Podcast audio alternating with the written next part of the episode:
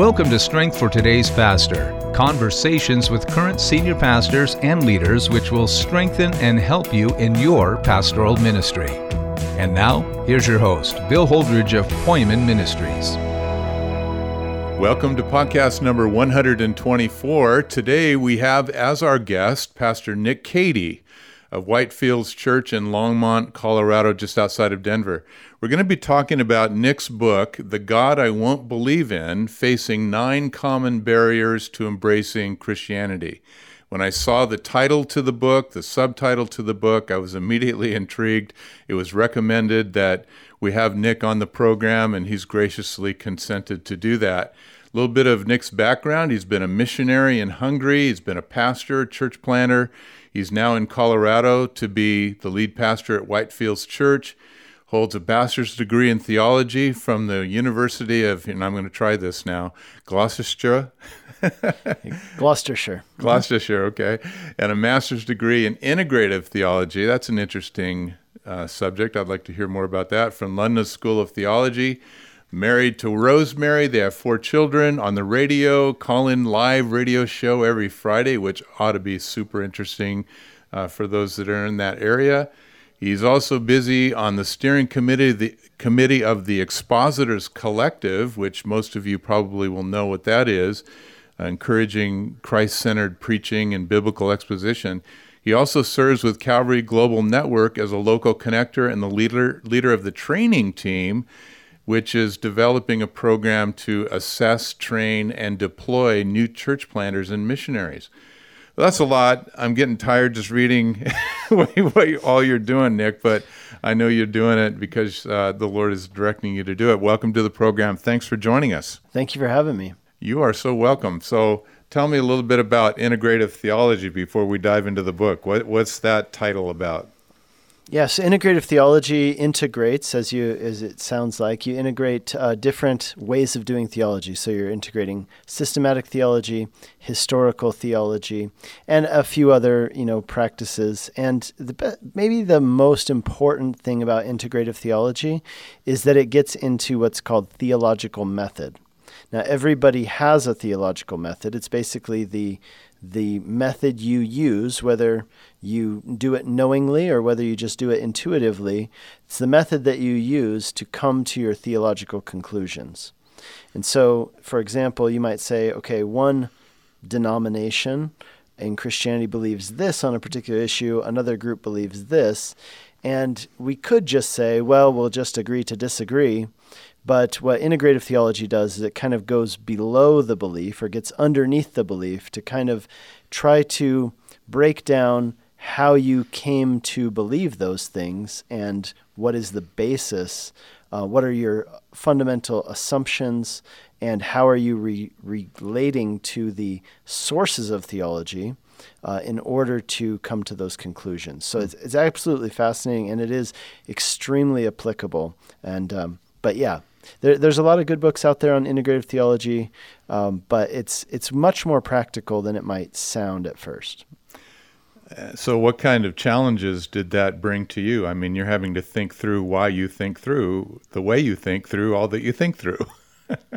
yeah, I'd say for the most part, what it does is it causes you to rethink and, and really analyze okay, how why do I believe what I believe? Do I believe it um, purely because it's what the Bible teaches? But uh, you know, different Christians reading different reading the same Bible come to different conclusions. Why is that? Well, it's how we draw on and how we prioritize different sources of theology, which would include tradition, reason, um, experience, community. Those are the big five. Scripture, of course, being the first. And so um, you know, I'll give you one quick example. So you could have somebody who is, um, let's say they they hold to a, a a view of the Holy Spirit, the gifts of the Holy Spirit, that would say that they're a cessationist. They don't believe that the gifts, that, or at least the sign gifts, are for today. Well, why do they believe that? Is that something that's historically taught throughout uh, Christian history? if not, then why did people start believing that? Was it something to do with experience that caused them to read the Bible through that experience? And so, if we are people who say that we believe that the scripture should be the foundation of everything that we believe, then are we actually doing that um, in every aspect of our systematic theology, right, when it comes to every given topic? So, uh, for that, I thought it was hugely helpful, you know, and um, yeah. Oh, that, that, sounds great. I'd love to do a whole nother session just on that. But let's get into the book. So your your academic background, largely in the area of theology, obviously in the area of theology, carried over into apologetics, which is what your book is, defense of Christianity. Uh, in the face of skepticism about the gospel, and, and, and as we were talking before we went on the air, not just skepticism skepticism about the gospel, but skepticism about Christians themselves. Maybe you could talk about that a little bit. Yeah, absolutely. You know, when we talk about um, skepticism, I think that we can assume that some people who are skeptical about Christianity, those people are not Christians. Mm. Uh, what we did, the way that this book kind of came about, is I had heard somebody kind of giving uh, giving an argument for why he thought apologetic style series were actually important for for doing in a regular preaching regimen. And so, you know, as you're teaching, let's say you're in the habit of teaching through books of the Bible, maybe you would break that up, or at least maybe you would give an emphasis towards some apologetic topics uh, from time to time. And I thought, hey, that sounds great. And so, um, what we did is because I have the radio show and a few other few other avenues for getting uh, reaching people, one of the things we did is we put out a poll, and we asked people in this poll to complete this sentence: "I could never believe in a God who fill in the blank." So we put that out. You know, we had uh, several hundred responses through our different channels. It was completely anonymous, but we did have a thing where we would say, okay, do you consider yourself a Christian or not a Christian? Many of the responses we got were from people who were not Christians, but we also got a lot of responses from people who said, I am a Christian. And, um, and what that told us is that these barriers to embracing Christianity are not just felt by people who are antagonistic to Christianity or who would identify as unbelievers. For many of these people, they they are people they they want to uh, follow Jesus, but they have some serious, uh, you know, considerations. They're like, well, I don't know what to make of this. If this is true, then I don't know if I can really believe, but I want to believe. On the other hand, um, the reason why we approach it this way with you know skepticism and defense of Christianity I think that sometimes when people talk about apologetics, they can think in terms of um, it, it can be kind of a defensive posture, right? That says the world is against me and the world is against us as Christians.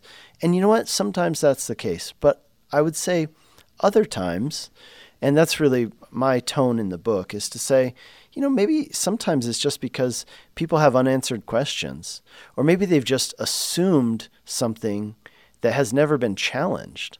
And we as Christians can come with a, uh, a generous uh, tone and just say, well, maybe we could help answer some of those questions for you that you have, and let's have a dialogue about it. And we don't have to um, take a defensive posture. You know, sometimes you'll see these uh, apologetics things, they'll have like a logo with a guy wearing the armor. You know, I understand where that comes from. Um, but remember that that armor, like in Ephesians 6, is not for fighting against the world and, and you know, people in our cities.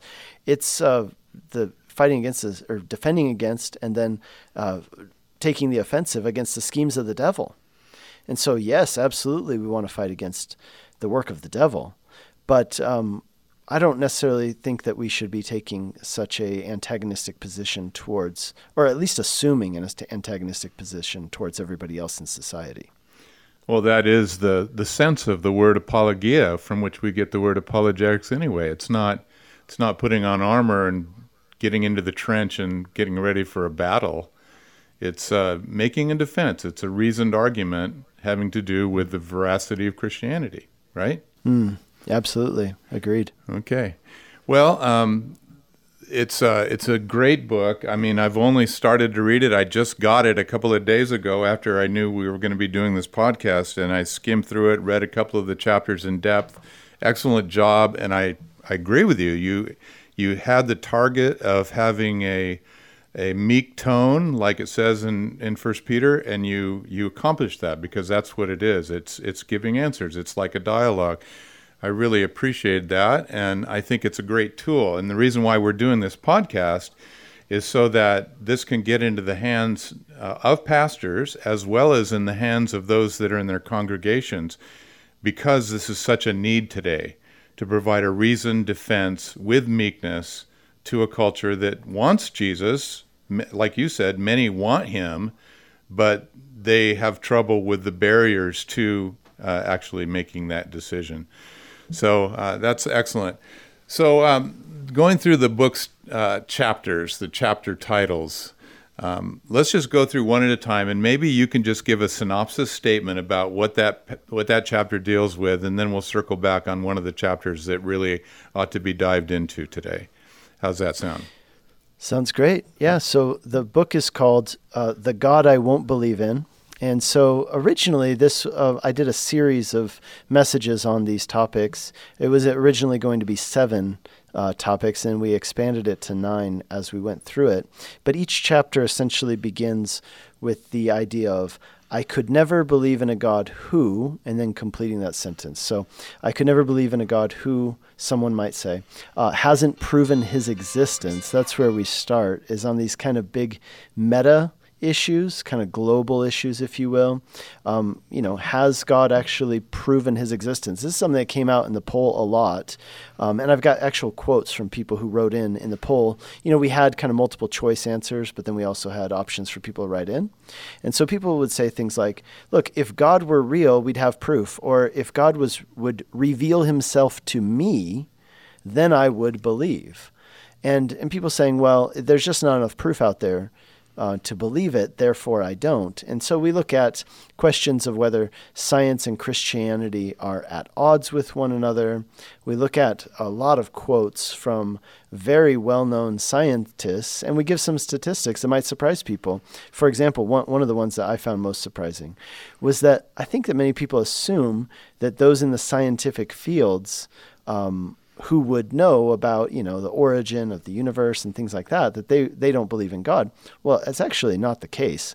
In fact, what what we found through statistics is that um, the highest percentages of people who don't believe in God are actually found in what we would call the humanities, right? So this would be areas of like anthropology, psychology, not in areas like physics and um, chemistry, where people are actually studying these things.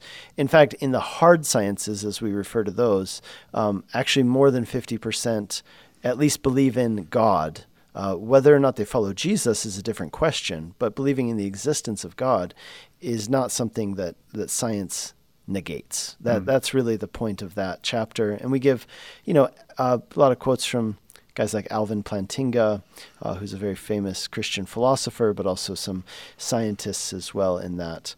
Uh, the next chapter is called A God, So I Could Never Believe in a God Who Gave Us a Faulty Bible.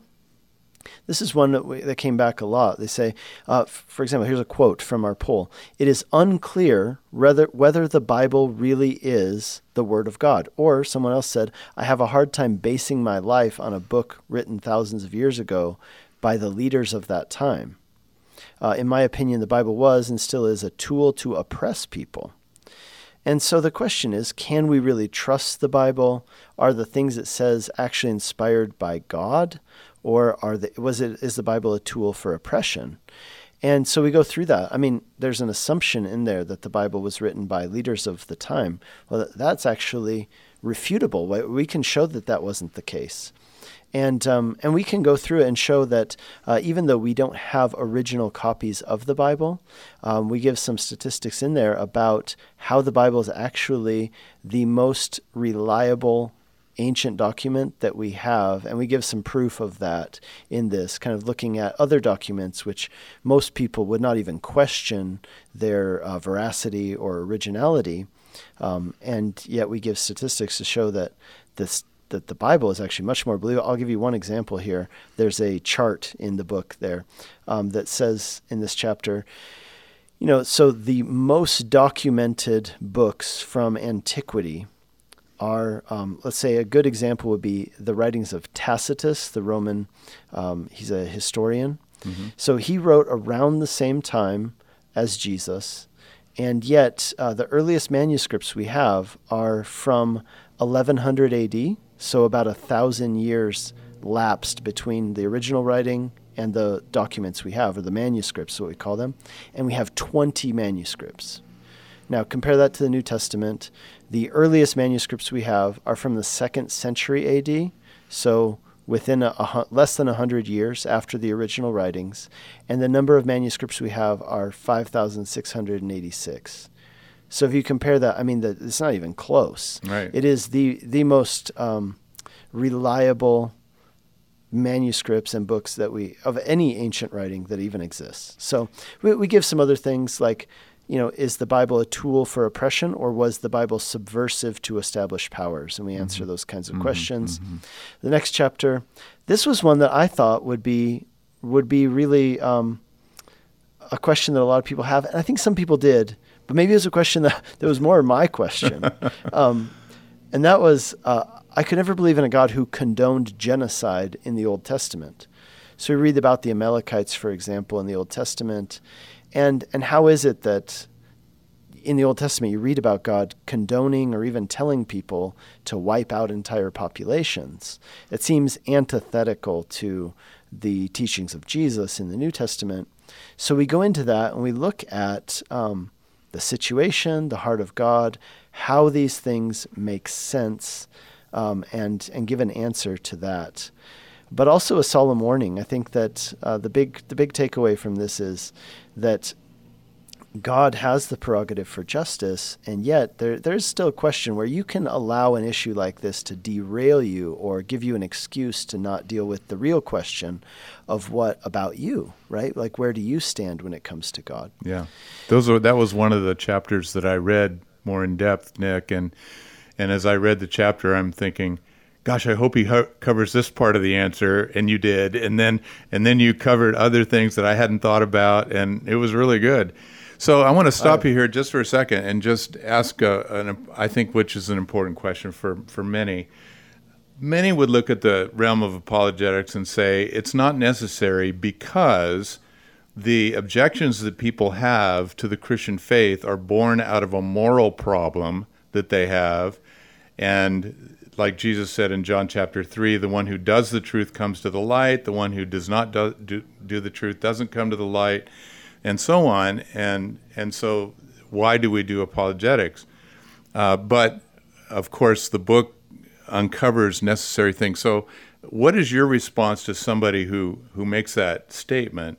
Apologetics are for the purpose uh, they're they're they're fulfilling a purpose which isn't necessary. We should shoot at the moral problem that people have. Yeah, I, I think there's something to that. I think that that actually comes out in the poll that we did, where we saw that many people, and this is why the latter half of the book deals with kind of more personal issues that are not so much empirical questions, and and that is that yeah, a lot of times it's really a personal thing, not so much an intellectual thing. I think that that is true. On the other hand, I think that it's important that we be able to give a reasonable defense to those who ask about the hope that we have, uh, as Peter says. But but I think one more thing is important to take note of here, and that is that what is the posture of Jesus towards those who have doubts? Mm-hmm. I think that there are two kinds of doubt that I can see in the Bible. Uh, maybe it's exemplified well in Genesis chapter 18, where the angel of the Lord comes to Abraham and Sarah as they're in their tents, and and these messengers from the Lord they essentially reiterate to Abraham this promise that was given to him years before that he would have a child. But since that original promise, of course, ten years has passed, and Abraham asks, he goes, "Okay, you you told me this, but how can I know that this will really happen?" And then it says that Sarah was there and she heard the promise and she laughed, but she scoffed. So I think you see two kinds of doubt right there in their reactions. You see the doubt of Abraham, who's like, I, I want to believe, but I have a sincere question. And you see no judgment from God towards him uh, for asking that question, or you see a lot of uh, mercy and kindness. On the other hand, you see that God um, isn't really happy with uh, Sarah's mocking laugh and response, and her mocking doubt. And yet he is he is merciful towards her as well. Uh, a very important verse is in Jude. I think it's Jude 22, mm-hmm. chapter 1, verse 22. Mm-hmm. Have mercy on those who doubt. Mm-hmm. Um, it, one of my favorite, I think it really is shocking almost, is in Matthew 28, where Jesus gives the Great Commission. If you read two verses before the Great Commission, it's very interesting. Jesus appears to his disciples on a mountain in Galilee um, before his ascension, and it says that as they were gathered there, the disciples, before Jesus gave them that commission, it says they worshiped him, but some doubted. Mm.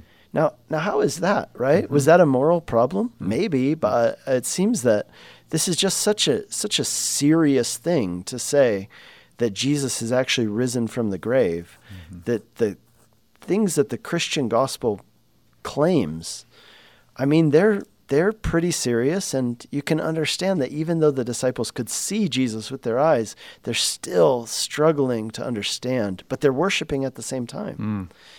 So you can still worship God and wrestle with doubts at the same time. So I would say that, um, that just that general posture towards those who have sincere doubts, I would say that the Bible encourages us to to give answers to those. Oh, that's great.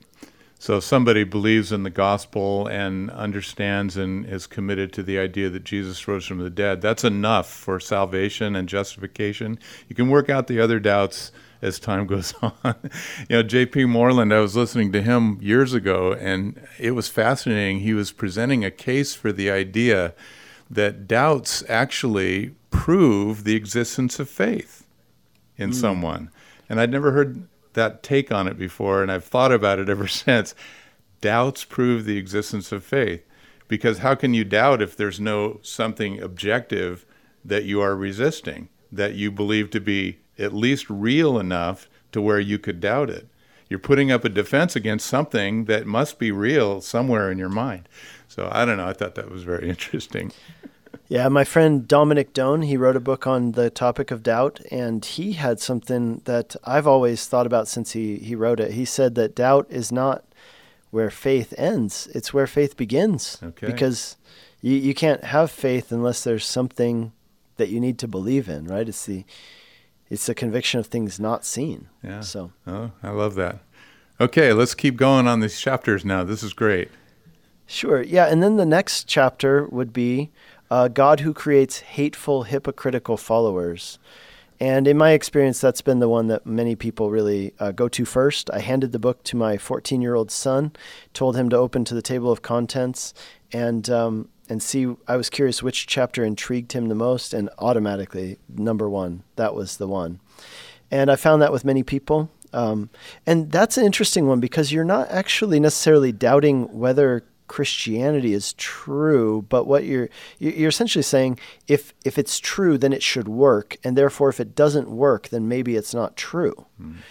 And I think that's a really interesting discussion. Mm-hmm. And I would say that that is the number one response that we got in our poll and other polls that have come along is something along those lines. Mm. Um, next would be a God who suppresses women and minorities. So, has Christianity and does the Bible inherently encourage the suppression of the weak um, and and essentially allow a system or create a system in which those who have strength oppress others?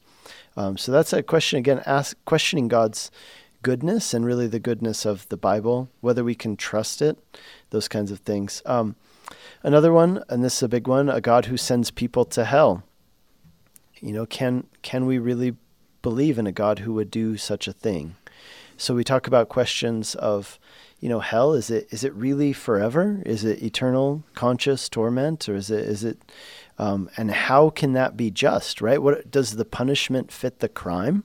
Let's say, you know, as as we might say, it only takes one sin to be a sinner. But then let's say you you committed a small number of sins and didn't believe in Jesus, and yet you're going to uh, be punished for eternity? Like, how is that fair? And if God is not fair, then is he really a God that you can believe in? The next topic would be a God who says some love is wrong. So here we deal with issues of sexuality, um, particularly, and not just homosexuality, but definitely including homosexuality. But also, you know, what about people who live together or sleep together before marriage? Like, why does God, uh, shouldn't He, so to say, mind His own business and just let people be happy? And so, why would God tell people not to do something which they want to do and which makes them happy?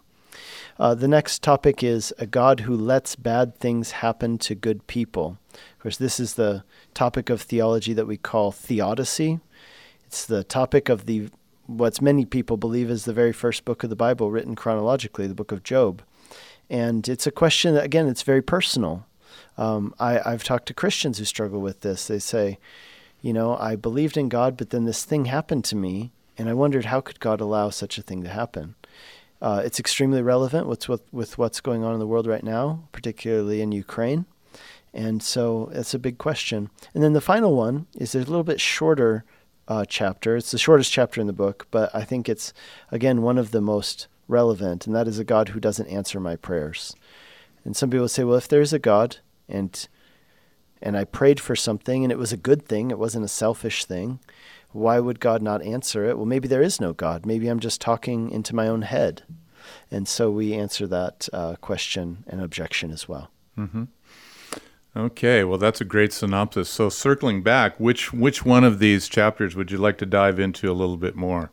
Your most responded to one was the one about Christians and hypocrites and those kinds of things. But t- take your pick. yeah, if I was going to pick one, I think I would dial into this one about a God who doesn't answer my prayers. Okay. Um, I've gotten a ton of response about this as well, and um, and again, this gets back to the topic. It's kind of how we arrange the chapters. Was that we start with the big global meta issues, and then it gets more personal. And one of the things I say, I think it starts around chapter four, where I say, you know, what's really interesting is it seems that most people who uh, doubt Christianity or have given up on Christianity, so to say, have done so because not because they can't believe in miracles, not because they you know feel like science has discredited God or the Bible, but really it's something personal, and oftentimes uh, it's that's something we need to. I would encourage people to think through that when it, when it comes to apologetics. We want to just not not just answer the question, but answer the questioner. Mm. What what is going on in their heart that's causing them to ask these questions? Mm-hmm. And for many people, it's very personal. Um, one statistic we found is that almost everyone uh, prays. This is really interesting. Um, 34% of the U.S. population regularly attends religious services, but almost 80% say that they pray with frequency. Right? And so that's not just people who every now and then throw up a, a lob to God, so to say. Right? This is 80% of people say in the United States that they pray regularly. Now, now if you consider that um, that's that's really high compared to the number of people who who attend church or who even identify as a Christian. Um, it, another statistic showed that many people who aren't even sure if they believe in God still pray. Um, and so, why is it that people pray? And then, why is it so crushing when people pray and they don't get the response that they want? And, you know, I give an anecdotal example from the call in radio show where someone said, you know, they've given up on God because they prayed for their husband to be healed and he died. And if it gets to the question of theodicy again, if God is all powerful and if God is loving, then why doesn't he answer my prayers? Either he doesn't love me or he can't help, in which case he's not God. Why does he answer some people's prayers, and not others? it seems arbitrary. You know, some people will pray for things that, you know, they'll pray for a parking lot at the at the store or parking spot uh-huh. at the store. Another person's praying that their mother would be healed of cancer, and she's not. And that can be that can be very difficult. And people wonder, okay, maybe maybe there really is no God, and I'm just I've just uh, deluded myself into thinking that. So we go into it, we look at Paul's unanswered prayer in 2 Corinthians 12, verse 8, um, where he talks about three times he prayed and really, you know, not just prayed, but he begged God for something. And God said no to him and told him instead that his grace was sufficient for his powers made perfect in weakness. And one of the things that uh, we get to, tying it all together, is this idea that with God, what we have is not a genie in a bottle, but a father in heaven. I don't think I say those words exactly in the book, but um, but I, I, believe that to be true, and it's definitely the intent of the chapter is to say, with a genie in a bottle, it's essentially it's kind of like treating God like a vending machine. If you insert the right amount of money and you know push the right buttons, then it will kick out what you want. Um, and yet God doesn't work that way. Mm-hmm. And so, you know, how do we deal with that? Mm-hmm. Well, if we understand that rather than a genie in a bottle, we have a Father in heaven, and that's actually better, that, that really helps. Mm-hmm. Because a genie in a bottle is obligated to give you what you want, even if it's not good for you. Right? Even if you look at the genie mm-hmm. stories in the in the antiquity, oftentimes that's characteristic, right? That the genie gives them what they ask for, but it ends up to be a curse. Well, with God, we have a Father who knows us best and loves us most and will give us what we, as Tim Keller says, what we would have asked for if we knew what he knows. I love that. That's great. So, so yeah, that, that's what the that chapter's about. But again, like there, there's nine other chapters, and and each of them kind of stands on their own. I've told this to people. They're like, "Yeah, I'm working my way through your book." I'm like, "Well, rather than working your way through it, just just look at which chapter would be most helpful to you, and just read it. You can easily read them out of order." Yeah, that's that's good advice. Although there was sort of an objective truth theme in the first four chapters, and then more of a subjective response theme in the last, but still, any anyway. So, of the responses that you've gotten, and of the uh, responses that you've given on your radio show and in the book, and interaction since then, since you did the series in your church, uh, what has been uh, the result in in terms of people really going, "Wow, okay." I mean, my heart is really settled now. I'm I'm in a different place because I heard that or read that or thought that through. I'll give you one example, and that is, um, you know, this this uh, a lot of the content for this came about um, in 2019, so a year before the pandemic. Then the pandemic happened, and um, and we had, interestingly, our church grew a lot during 2020 and 2021. And so we had new members in our church. Um, one of those members, his wife, uh, unfortunately passed away due to COVID in late 2020. So in uh, 2021, he came to me. I was I was standing in our church bookstore, and he said, "Hey, do you have anything here in the bookstore that could help me out?" Because he says, "I'm just really struggling with the death of my wife. I prayed for her. We're believers. You know, we've we've done essentially what God said to do in His Word, and yet this tragedy happened in my life. And he said, Do you have anything that could kind of help me work through that? So I gave him a couple options, but then I said, You know what? I also kind of have a message that I, have presented before on this topic. Maybe I could just send that to you. So I did. And then he said, Oh, hey, that was great. I listened to it several times. Could you send me your notes? So I sent him my notes, and he said, You know, you should really turn this into a book. So that's how it became a book. But it happened because of uh, this man who had lost his wife feeling that this at least gave him some comfort, some grounding by talking about the topic of, you know, why does God let, you know, bad things happen to to people He loves? Uh, one one more example is that, um, you know, someone who's close to us here in the church, uh, she lost her husband in her twenties. And she discovered this content actually on the radio. Uh, it played on a radio sh- show, and she said that she ended up listening to this series just on repeat uh, as she would take long drives to visit family. And it just helped her so much to think through these big questions. And she was a Christian, but she was really struggling. And, um, and so I think that this has helped people so far, and I hope it continues. And I would say there are really three groups of people who who it serves. The first is those who struggle with these these questions and would say, "I'm on the fence about believing in Jesus uh, and embracing Christianity." I would say this book is for them. Uh, secondly, I would say this book is for like these Christian folks I mentioned who say, I want to believe, but man, I have some real questions, either because of things that have happened or, or you know, I'm just generally struggling. And then the third group would be people who say, you know, I'm not really struggling with these questions personally, but maybe maybe I have kids, maybe I have grandkids, maybe I have friends at work, and they ask these kinds of questions, and so I want to be able to give thoughtful answers to them that are biblical. So I would say for any of those people, uh, I hope it could be a great resource. It is. It is totally a great resource, and I can I can just uh, imagine how helpful um, what you've shared. So, a, a, question, Nick. So, are all the chapters in your book are they covered in an audio message you gave to the church in some way, shape, or form? They are. But when in as we were going through turning them into a book, you know, this came from my my experience being in school was just that we went through and we made sure that any claims that we made could be verifiable. So we went back, got sources, and that, that took months actually mm-hmm. of doing that research. And in, in some cases, we had to change things mm-hmm. because we wanted to be accurate and we wanted to be, you know, something where this is you know we're, it's backed up. So I'd say what's unique about this book um, is that there's a lot of footnotes, mm. um, and and so anything you want more information on, you know, you can go and check the footnotes and follow those up.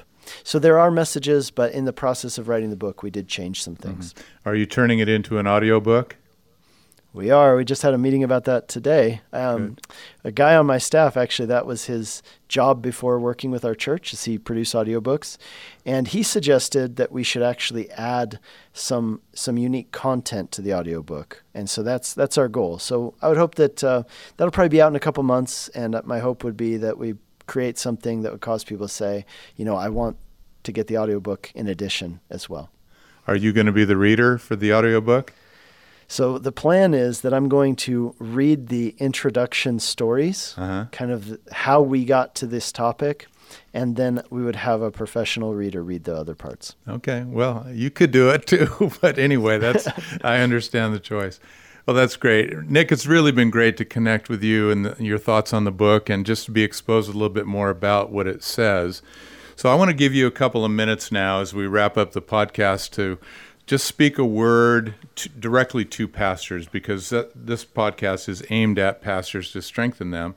Uh, anything on your heart, on or off topic? Yeah, thank you, Bill. Um, you know what? As I was thinking through this, here's what's on my heart: is um, this idea of abiding in Jesus that comes from what Jesus said in in the farewell discourse in John 15. Idea of abiding in Him, and that the fruit will be produced as we abide in Him. And if you look at that, you know, he, he says in verse 8 of chapter 15, he says that by this my Father is glorified, that you produce much fruit. And I was thinking, I was, I was teaching this recently and trying to give a definition for what it means to be fruitful. And I came up with something along these lines of, you know, to have a fruitful life means, it means that as your body in Christ, things are being produced out of your life that are life giving and helpful, uh, beneficial to others and they bring glory to God. And and if you also think about that, um, as a, a grapevine, right, the purpose of a grapevine is to produce grapes. So if you are producing grapes, you're fulfilling your purpose. And what that means for us, we were created for that purpose to bring glory to God, to live in connection with God, and then to let that byproduct be something that is a blessing to others. Uh, what's just strong on my heart is this idea that as a pastor, sometimes I have thought that I need to focus on, you know, having uh, a meaningful or significant life, right? Like, oh, I don't want to waste my time. I want to use my time and I want to do significant things.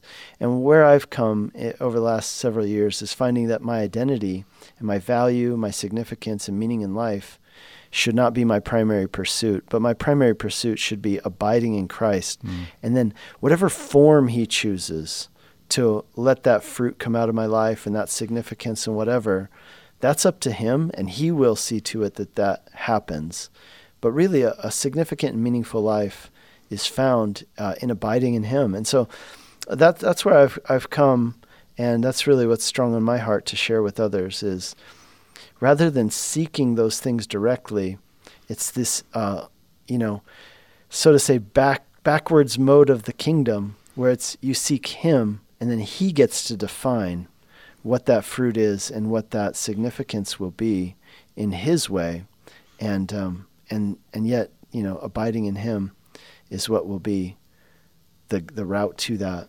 And, and the reason I think about that is because I have a lot of friends in Ukraine, and um, I was actually supposed to be in Kiev uh, in early March. I was scheduled. I even had plane tickets and um, you know COVID insurance and all this stuff to be there to teach their leadership conference for Calvary Chapels in Kiev or in Ukraine, and uh, and you know it really makes you wonder. Like, I think the metrics we use for considering significance, not just in ministry but in life in general, you really got to question them when it comes to a war situation or a situation where people are destitute.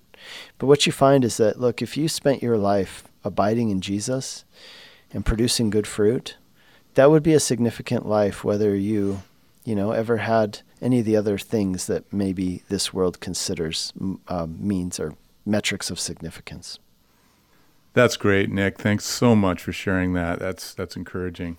Again, thanks to Pastor Nick Cady of Whitefields Church of, in Longmont, Colorado, and his book is entitled "The God I Won't Believe in: Facing Nine Common Barriers to Embracing Christianity."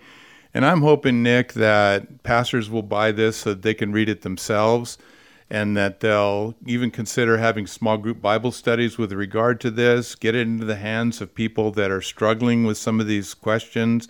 And I can see grandparents sitting down with their grandchildren, taking them through this. It's easy enough to understand with a little adult help on certain issues. Uh, I think it's it's going to uh, grow in its uh, reach, and I and I'm so so thankful about that. The church website is whitefieldschurch.com all one word, whitefieldschurch.com, where there are lots of resources available from Pastor Nick and in terms of teaching, radio, and all those kinds of things. So, again, thanks, Nick. And thank you for listening to Strength for Today's Pastor. Shoot us a question, shoot us a request or a comment. We'd love to hear from you. See you next time. Strength for Today's Pastor is sponsored by Poimen Ministries you can find us at poimenministries.com. That's spelled P O I M E N ministries.com. If something in today's program prompts a question or comment, or if you have a topic idea for a future episode, just shoot us an email at strongerpastors at gmail.com. That's strongerpastors at gmail.com. May the Lord bless you as you serve Him, His pastors, and His church.